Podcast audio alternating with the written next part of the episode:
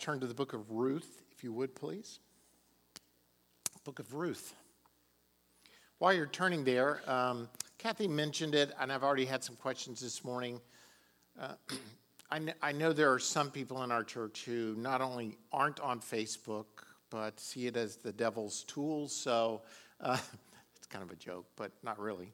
Um, anyway, they do a, a, Giving Tuesday, and we did a fundraiser through that because they match some money. And some people were asking me how much money we raised on Tuesday. And um, thanks to the generosity of those who are on the devil's tool, we, uh, we raised uh, $64,000 in about, yeah, it's awesome. In about 30 seconds because um, everybody knows the game now. We got to get in early. But anyway, I just wanted to say thanks.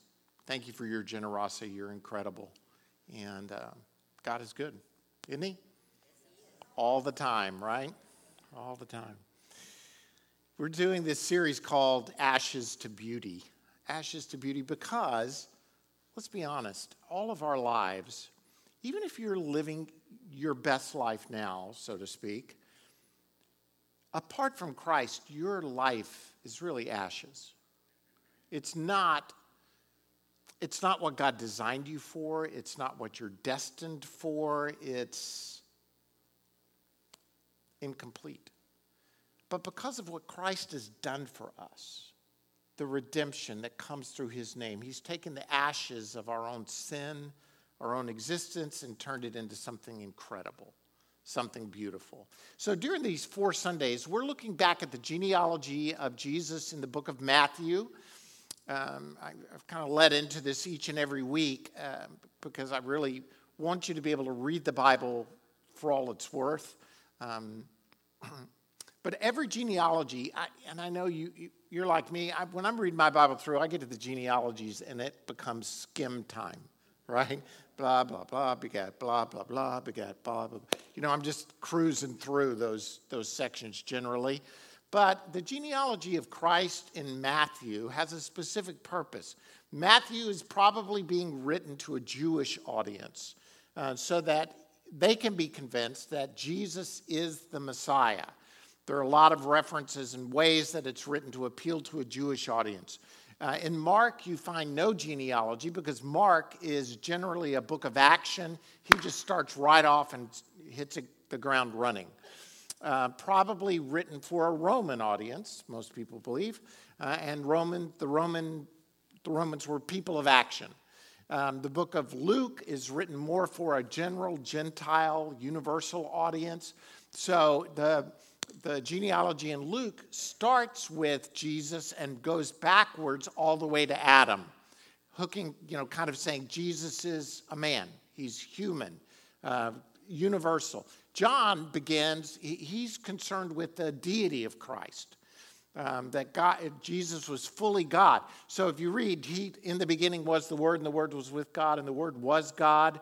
Uh, his genealogy, so to speak, is a genealogy of um, God the Father, God the Son, that Jesus is fully God. So they all have their purposes as you read those Gospels. And in Luke, we get this genealogy that's uniquely really Jewish. It's going back to Abraham and David. And so you get this record of the genealogy of Jesus Christ, the son of David, the son of Abraham. Abraham was the father of Isaac, Isaac the father of Jacob, Jacob the father of Judah and his brothers, Judah the father of Perez and Zerah, whose mother was Tamar. First week, we looked at Tamar and the incredible both beauty and horror of the story of Tamar.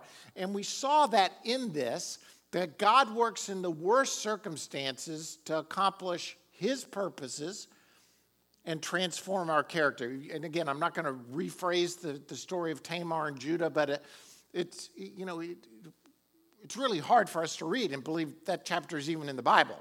And so it's so graphic in its description, but in it you see that God is doing what God is going to do. His purposes cannot be thwarted. And in that, he does it in such a way that it transforms who we are. Because really, that chapter in Genesis, though it's about Tamar, in a lot of senses, it's about Judah and how God transforms Judah's character to become who Judah becomes by the end of Genesis. Then in Matthew, it goes on and continuing the genealogy Ram, the father of Amminadab, Amminadab, the father of Nahshon, Nahshon, the father of Salmon, Salmon, the father of Boaz, whose mother was Rahab. Last week, we looked at from um, Joshua the story of Rahab, the prostitute, uh, as she's known in almost every other passage uh, in the Bible other than this one. Rahab the prostitute, and how through this unlikely person, God is working. And that God works through people like Rahab. God works through unlikely people to do his work. And this is one of the great truths of the Bible, and hopefully one of the great truths that we grab hold of, because almost everybody at some point in their life feels like, I'm not enough. I'm not that good. I, I, what am I going to accomplish with my life? What, what can I do that's going to make a difference? Here's the great news you're perfect for that. Because that's the kind of people God uses. He uses unlikely people, He uses weak, He uses the broken, He uses those who are willing to be used to accomplish His purposes. What you have to offer God is not your great intelligence, not your massive uh, financial resources, not your family background. You have brokenness. You have the ashes of your life to lay before His feet to see that He can use yeah, even you. He can use a person like Rahab to change the outcome in the course of history. And that really, your current obedience, your current willingness to act through faith is much more important than your past failures. Quit hanging on to the failures of your past and allowing them to define you. Instead, take the step forward in faith and act according to how God has called you now. And God will use it in miraculous ways because God works through faith and faith in action and action to accomplish his to accomplish destiny, his purposes, his plans. People were always talking about that you have a destiny, I have a destiny. Uh, how is that destiny accomplished? honestly, it's not figuring out what my destiny is and then going for it. Rather, my destiny, I think, is accomplished through faith and a daily step of acting according to that faith. And then God will work through us to accomplish his purposes. Today, going on in Matthew, looking at the third woman who's listed in this genealogy of Jesus from the book of Matthew. It says Salmon, the father of Boaz, whose mother was Rahab, Boaz, the father of Obed, whose mother was Ruth. Ruth, great book of the Bible. And again, I'm going to have to summarize the book of Ruth, and then I'm going to, t- I'm going to tell you the story, do a summary, read the scriptures, and draw out a couple of points uh, this morning. I just think it's incredible that Boaz is the son of Rahab. And we'll see his part in this story in just, in just a moment. So, in the book of Ruth, we find the, this couple named Naomi and Elimelech, and they are in the city of Bethlehem. But the city of Bethlehem and the surrounding area has a famine. And so they're forced to sell their land and move out of Bethlehem. Does anybody remember what Bethlehem means? House of bread, which is ironic, right? When you have a famine and the house of bread is, you're gone. So they go to a place called Moab. Now, Moab is, uh, I, it's letter number two on here. I just thought, you know, Dave threw up some maps a couple weeks ago. I wanted to be like Dave. And so I, I want to put a map on the board. Hi, Dave. And so uh, Dave's in the balcony. So uh, Bethlehem is right outside of Jerusalem. I mean, it's within miles of Jerusalem. It's much closer than most of us even uh, can imagine. And so Bethlehem's right outside of Jerusalem. They moved from there to Moab. Now, Moabites were not well looked upon by the Israelites. If you remember your biblical history, um, the descendants of Moab come from Lot. So I, I, this is a whole other story, but Lot flees um, Sodom and Gomorrah. If you remember, Sodom and Gomorrah get burned up. Lot's wife turns around, she turns a pillar of salt. Uh, Lot has a couple of daughters the, who are married, but the sons in law don't want to leave Sodom and Gomorrah, so they are toast as well. But Lot leaves with his two daughters, begins living in some caves. The daughters say to each other, You know, no one's going to accept us anymore. We don't have any children. Let's get dad drunk, sleep with him, and have some kids. Again, the Bible is graphic and ugly at times with the sin of man. Well, one of the daughters has a, a, a son named Moab, from whom the Moabites come. The other um, daughter has uh, a son named Ben Ami, from whom the Ammonites descend. Moabites were not well looked upon by the Israelites. So Naomi and her husband, they, Elimelech, they go to Moab, and after a while, Elimelech passes away. And the two boys, the two sons, married two Moabite girls, uh, Ruth and Orpah, not Oprah, Orpah. Um, they marry Ruth and Orpah. And then, after a period of some years, the two sons die as well. So now you have Naomi, who's an Israelite, and you have the two daughter in laws, Ruth and Orpah, who are Moabites. Uh, Naomi hears word that the famine is, because it's over about a 10 year period, evidently. And so Naomi gets word that now there's bread back in the land, the house of bread in Bethlehem. So she's going to move back to her hometown.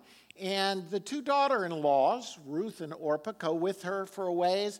And in Ruth, chapter 8, it says this And Naomi said to each of her two daughters in law, Go back, each of you, to your mother's home. Uh, may the Lord show kindness to you. Some people, by the way, when it says mother's home, uh, some people think Orpah and Ruth were actually sisters.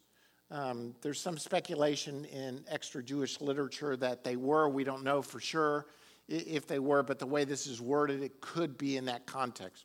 Not that, not that critical, but it gives you an idea. It says, May the Lord show kindness to you as you have shown to your dead and to me. May the Lord grant that each of you will find rest in the home of another husband. Then she kissed them, and they wept aloud and said to her, We will go back with you to your people. But Naomi said, Return home, my daughters.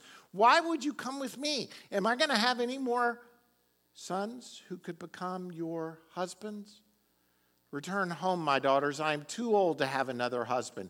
Even if I thought there was still hope for me, even if I had a husband tonight and then gave birth to sons, would you wait until they grew up? Would you remain unmarried for them? No, my daughters, it is more bitter for me than for you because the Lord's hand has gone out against me. Now, as we read this passage, the culture starts to come through a little bit, and you're like, wow, that's just weirding me out anyway. Um, the whole idea about, yeah, am I going to, if I, she had a husband and she had sons, I'm going to marry those kids. You know, it's, it's our, it just socially, we just can't get our heads around it. But it's, it was the custom. As we've been looking back, back at Judah and his sons and just the Old Testament, that it was not unusual for um, when if someone died in a family for the brothers down the line to marry the, the widow. That that culturally was not as strange. But what Naomi is saying is, look, I got no husband. Even if I got a husband tonight and we had children right away, you, are you going to wait 15, 20 years for them to grow up so that you can then have husbands? It's better if you go back to your own people, find a new husband, move on in life. And, and she's saying it's bitter for me. Now, this is the this is the story of the, or the brokenness, really, of Naomi up until this point. She's going to change her name actually to Mara when she gets back, which means bitter. Uh, and she doesn't mean I'm bitter against the world. It's just that life has given me just bitterness. My husband's dead. My sons are dead. I'm all alone. There's nothing left for, for me. going on and reading in Ruth. All at this they wept again. Then Orpah kissed her mother-in-law goodbye, but Ruth clung to her. Look, said Naomi, your sister-in-law is going back to her people and her gods. Go back with her. But Ruth replied, Don't urge me to leave you or to turn back from you. And then this very famous passage, which we probably the most famous passage from Ruth Where you go, I will go. And where you stay, I will stay. Your people will be my people, and your God, my God. Where you die, I will die. And there I will be buried. May the Lord deal with me, be it ever so severely, if anything but death separates you and me. I mean, it's an incredible statement of commitment to, to Naomi. I mean, she's saying, Your God will be my God, your people, my people. Um, I, will die where you die. Now, now, think about this again. Socially, in context, we have trouble connecting here. But Ruth going from being a Moabite woman into the nation of Israel, she's going to be an outcast from the start.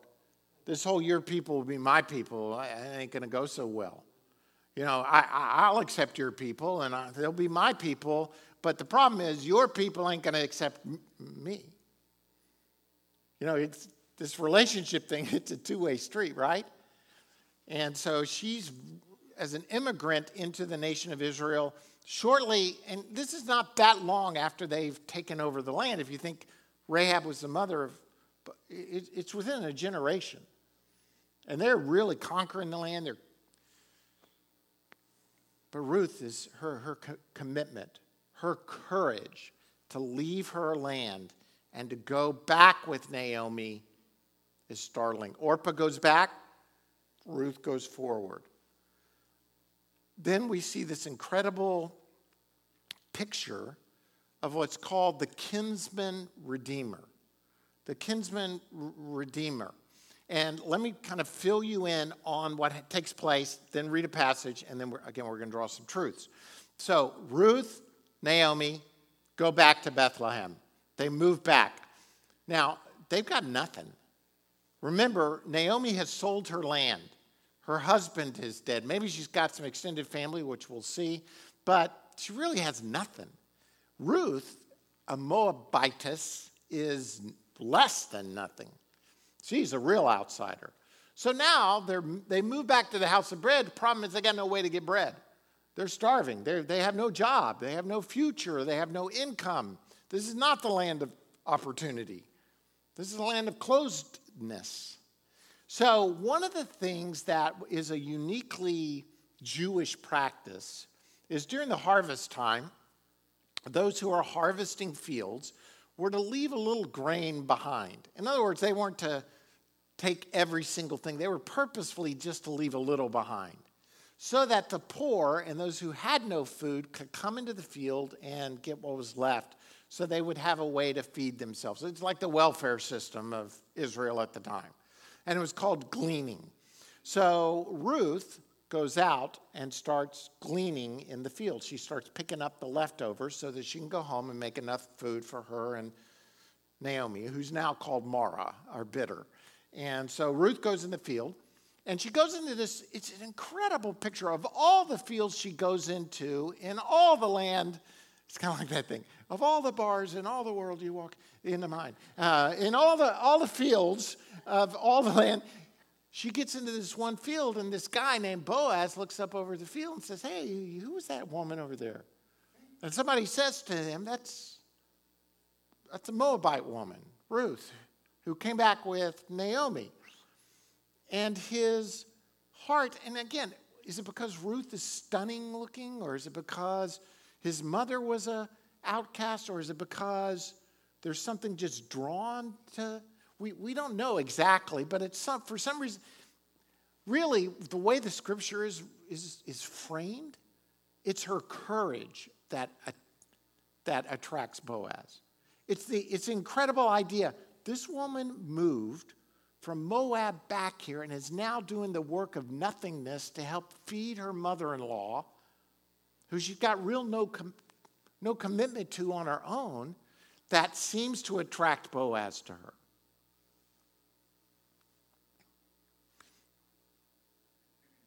Boaz starts to, to leave, says to his workers, leave a little extra grain so that they'll have enough food.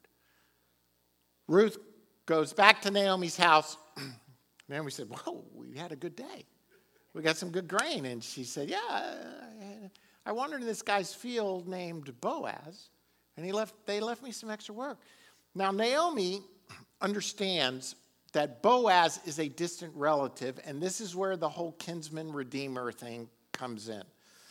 Hang on just for a second. If you haven't heard this before, it's really, really, really good.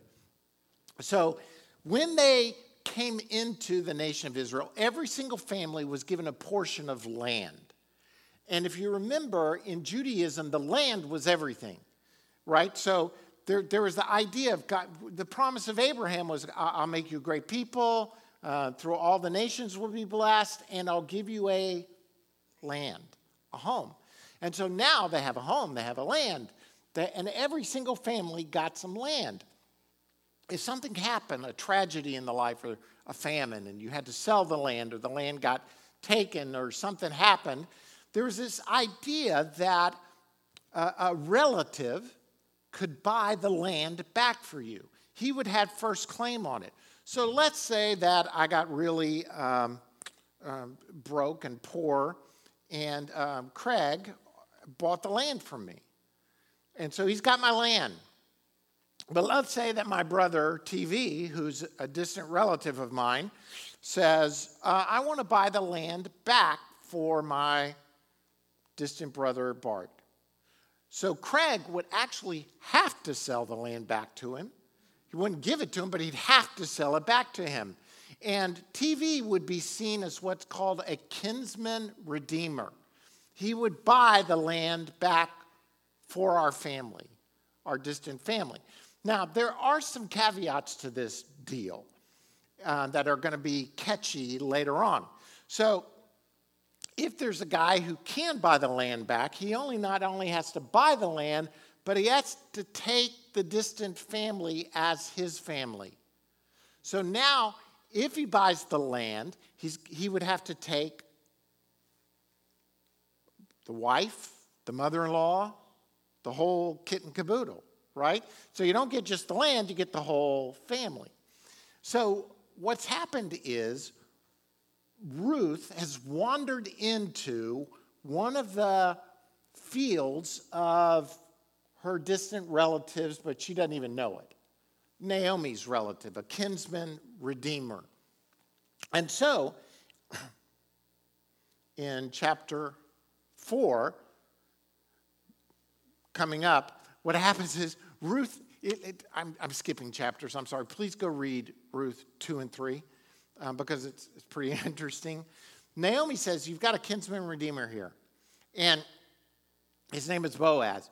So, what she tells Ruth to do is during the harvest time, when Boaz gets drunk, just stay with me. When Boaz gets drunk and he falls asleep, you go in and you lay your skirt or garment out over his feet and you lay down next to him. You're like, oh, this is getting really strange. Hang on. So she does that, which is kind of like a come hither kind of thing you know, kind of, kind of a flirty kind of action. And so when he wakes up, she proposes to him, basically. he says, okay. He says, yes, I'll take you. And uh, here's the problem he's going to become a kinsman redeemer, but there's actually one person closer to Naomi than Boaz is. Are you staying with me? How am I doing on the story? You following? So there's one guy who's actually a little closer to Naomi and Ruth than Boaz is. So he has to negotiate. So Boaz says, I'm going to, okay, I'm going to be the kinsman redeemer. I'm going to buy the land back and I'm going to take Ruth. I'll take Naomi. So he goes out to the city gate and he waits for this one guy who can buy the land back.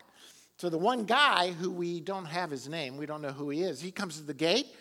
Boaz is there and says, Hey, listen, uh, I don't know if you've heard, but Naomi's back in town. Elimelech's wife, Elimelech's dad, Naomi's here. Are you interested in becoming the kinsman redeemer for Naomi and buying the land back? And the guy says, Yeah, I'll do it. I want the land. Boaz says, Well, there's one complicating factor. If you take Naomi, you also have to take Ruth, the Moabite woman, as your wife, which again is not an. Now, here's the thing if he takes Ruth and takes her as his wife and sleeps with her and she has children, not only is the land he redeemed for her the heirs, but so is his land. Are you following? So to take Ruth is going to put his inheritance, if he has any other wives or any other children, at risk. So he says, on second thought, I don't think so. I'm going to pass. And Boaz says, All right, then I'm going to redeem her. And they exchange sandals and go on their way. yeah, yeah. As a witness to this deal, here you take my sandal, I'll take yours.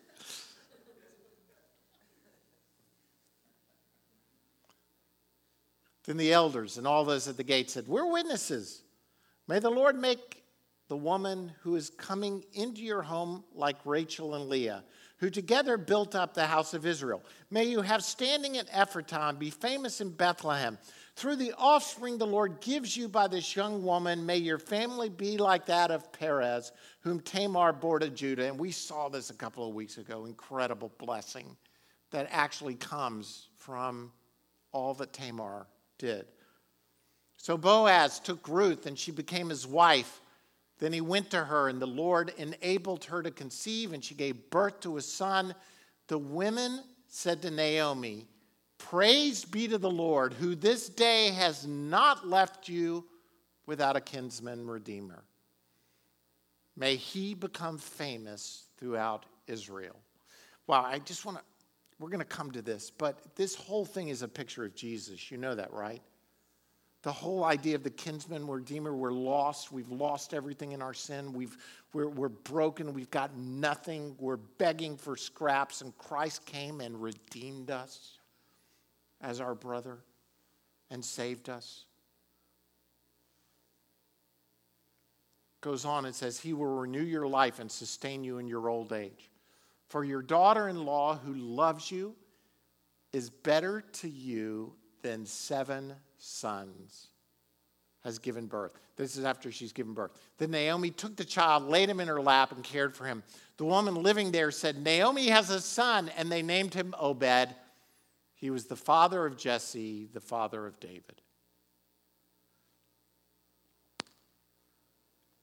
It, it's just an incredible story, right? The whole thing, which I've taken forever to line out for you because it's so good. It's just an incredible story. There's so many tears and pictures to this glorious story. Let me just draw a couple of truths about how God works, because in case you haven't noticed, that's what we've been looking at through these various weeks how God works through the ashes of our lives to bring something beautiful out of it, right? That's what we've seen all along. The first thing I want you to see is this that God works through relationships. God works through relationships. We are in an age and a time where, you know, this 2020 stuff that's been going on, it, it, relationships have become more valuable and yet harder to maintain. I mean, again, we've got at least half of our, least have more like two thirds of our church is now online. And we're glad you're online, we're glad you're watching, and we miss you. Because there's nothing about relationship that's as valuable as presents.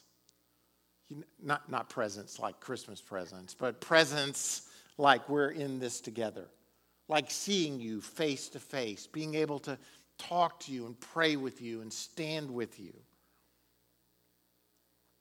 We see this in the life of Ruth when she says to Naomi, don't urge me to leave you or turn back from you. Where you go, I will go. Where you stay, I will stay. Your people will be my people, your God, my God. Where you die, I will die, and there I will be buried. May the Lord deal with me, be it ever so severely, if anything but death separates you and me. God works through the relationship. The miracle would not, of this story, so to speak, what happens in this story would never have happened if Ruth and Naomi were not as close as they were. The relationship, the commitment.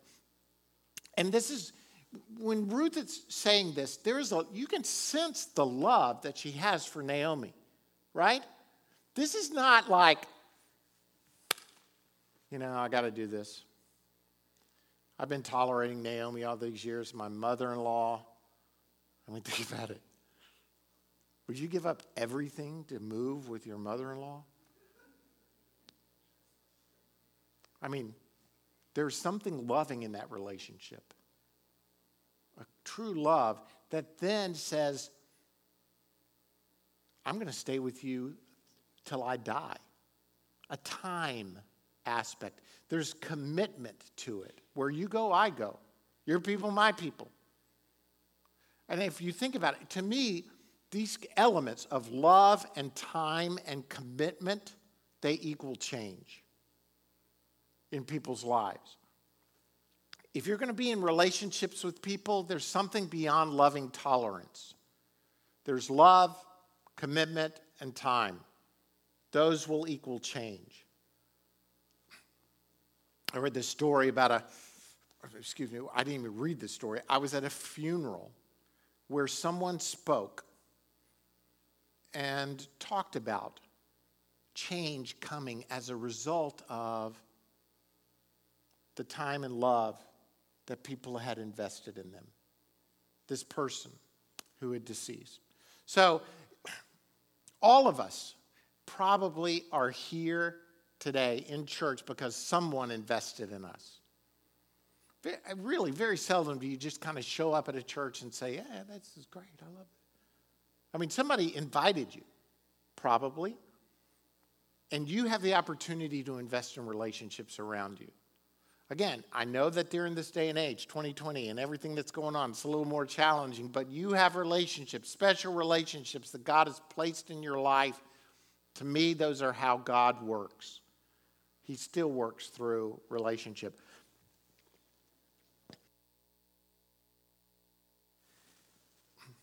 I, have said this a hundred times. I'm not going to preach this sermon too, but Christianity is not, in essence, a religion. Religion says this is what I have to do to get to God, but rather it's about a relationship, a God who came to earth, who died for us so that we could enter the family of faith. It's about a relationship. And if you keep viewing Christianity, or if you view Christianity as something, as a set of rules or a set of principles or mores or uh, uh, to be followed. That is not Christianity. Christianity is about the fact that Christ indwells you and you have a relationship with Father God and you can come boldly before the throne of grace to ask for help in your time of need, that the presence and power of God actually infills you through the person and work of the Holy Spirit. Because God works through relationships. All right. Second is this God works through the difficult and the mundane. God works through the difficult and the mundane. By mundane, I mean ordinary. One thing you will not find in the book of Ruth is a miracle. Up until now, remember, Ruth is like, I don't know how many books in the Bible, six, seven. Joshua, Judges, Ruth. So, I mean, it's not very deep in the Bible. First book that you're going to come to that has no miracles in all of the Bible because it's just life. It's difficult death, birth, famine, trying to get food, all of that kind of stuff. Woody Allen once wrote it and gave a speech to graduates. He said, Mankind faces a crossroads. One path leads to despair and utter hopelessness, the other to total extinction. Let us pray we have the wisdom to choose correctly. That's the way we see life. Sometimes, some of you didn't read back. It's funnier than your. Maybe it's just because it's Woody Allen. I don't know. But it leads to total despair and hopelessness. The other road is to total extinction. That's the way people view life. These are my two choices hopelessness or death.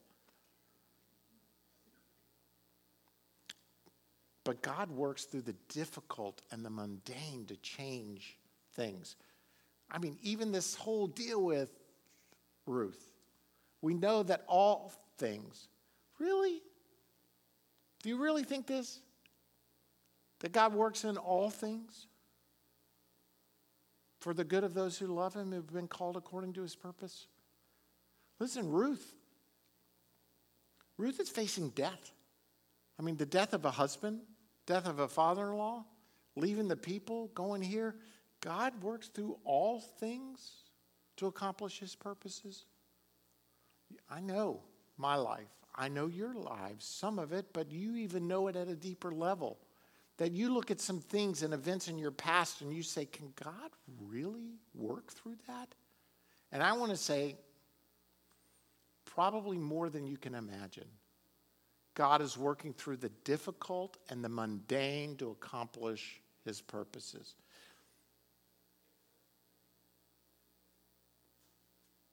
Receive his work in your life.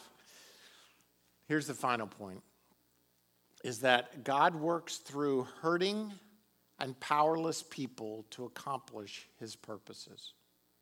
He, he works through hurting and powerless people to accomplish his purposes. Do you remember the stories in Lord of the Rings where the hobbits are looking for someone to help them and they're told to go to this pub and look for this particular guy and they wander into this pub?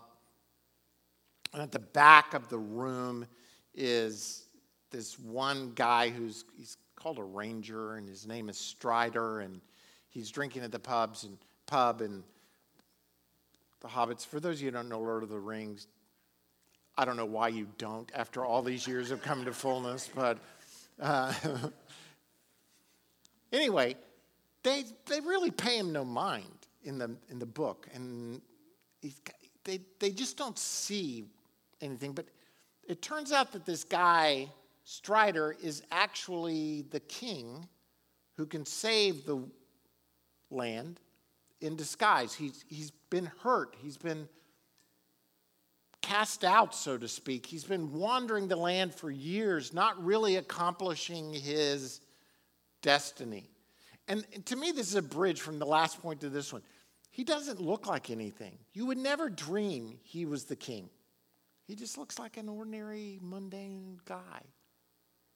And at the same time, he is, in some ways, he feels hurting and powerless. But God's going to use him to transform things.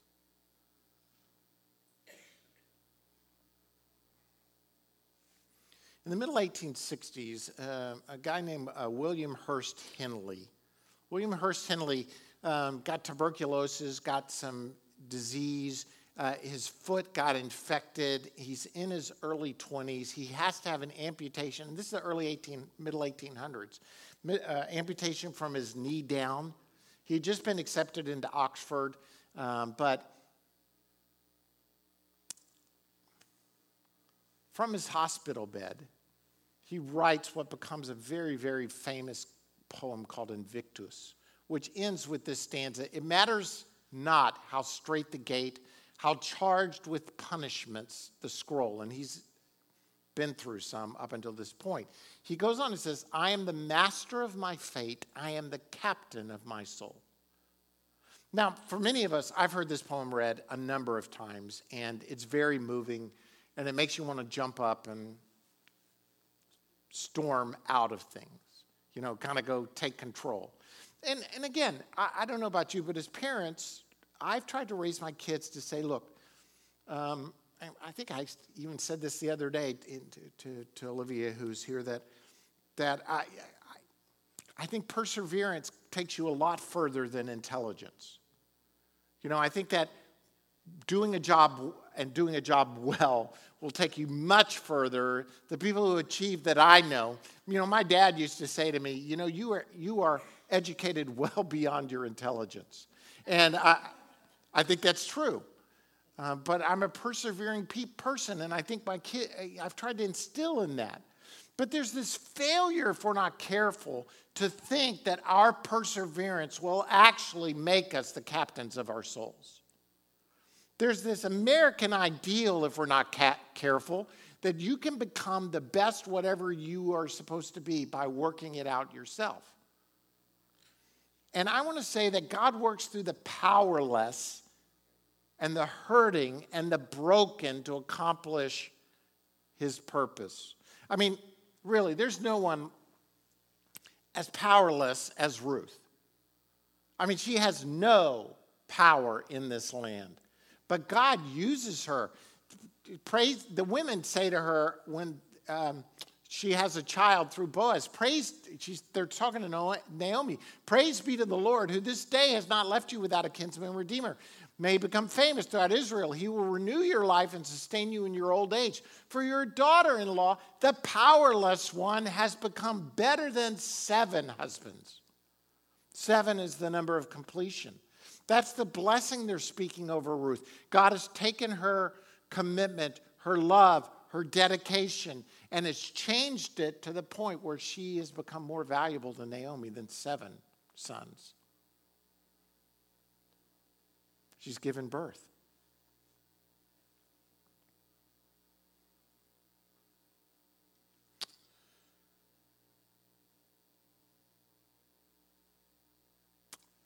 God uses the good news of the gospel and the kinsman redeemer of Jesus Christ to change who we are, to transform us into something spectacular. That's the message we have for the world. Not that we're the masters of our fate, the captains of our souls, but that we are a broken and powerless people apart from Jesus. It says in Corinthians, at one time, we thought of Christ merely from a human point of view. How differently we know him now. This means that anyone who belongs to Christ has become a new person. The old life is gone, a new life has begun. And all of this is a gift from God who brought us back to himself through Christ. And God has given us this task of reconciling people to him. For God was in Christ, reconciling the world to himself, no longer counting people's sins against them. And he gave us this wonderful message of reconciliation. So we are Christ's ambassadors. God is making his appeal through us. We speak for Christ when we plead, come back to God.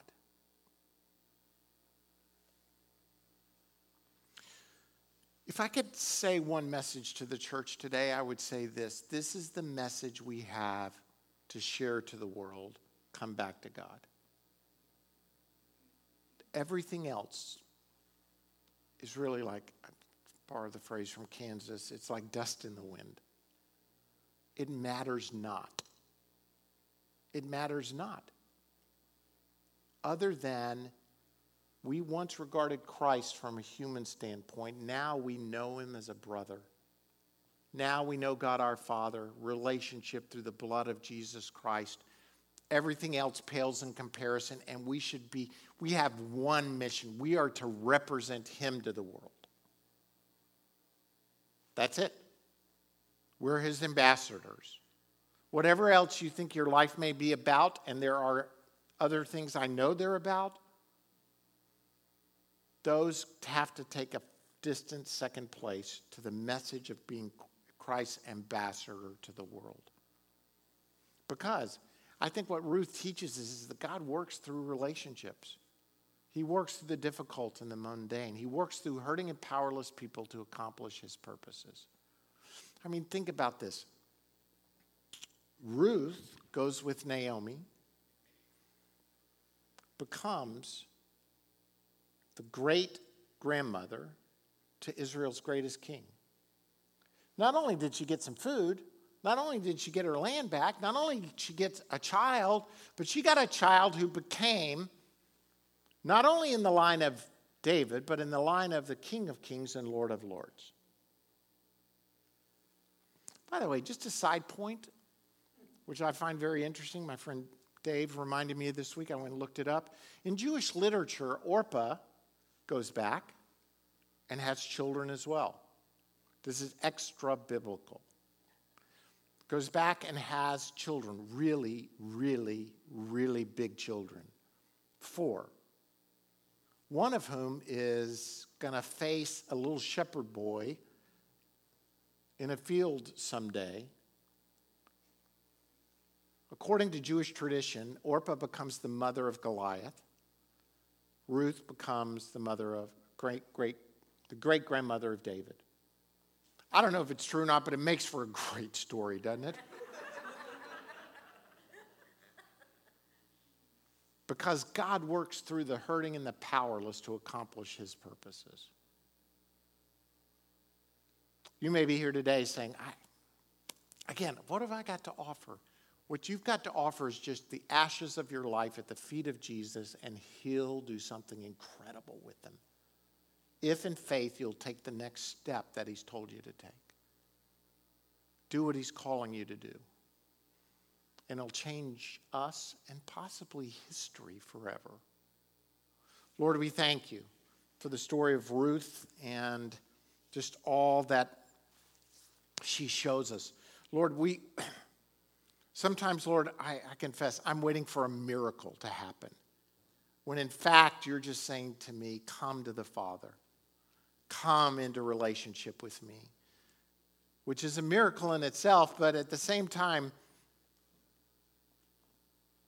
Lord, you're, you're choosing to work through the difficult and mundane junk of my life to make something incredible happen.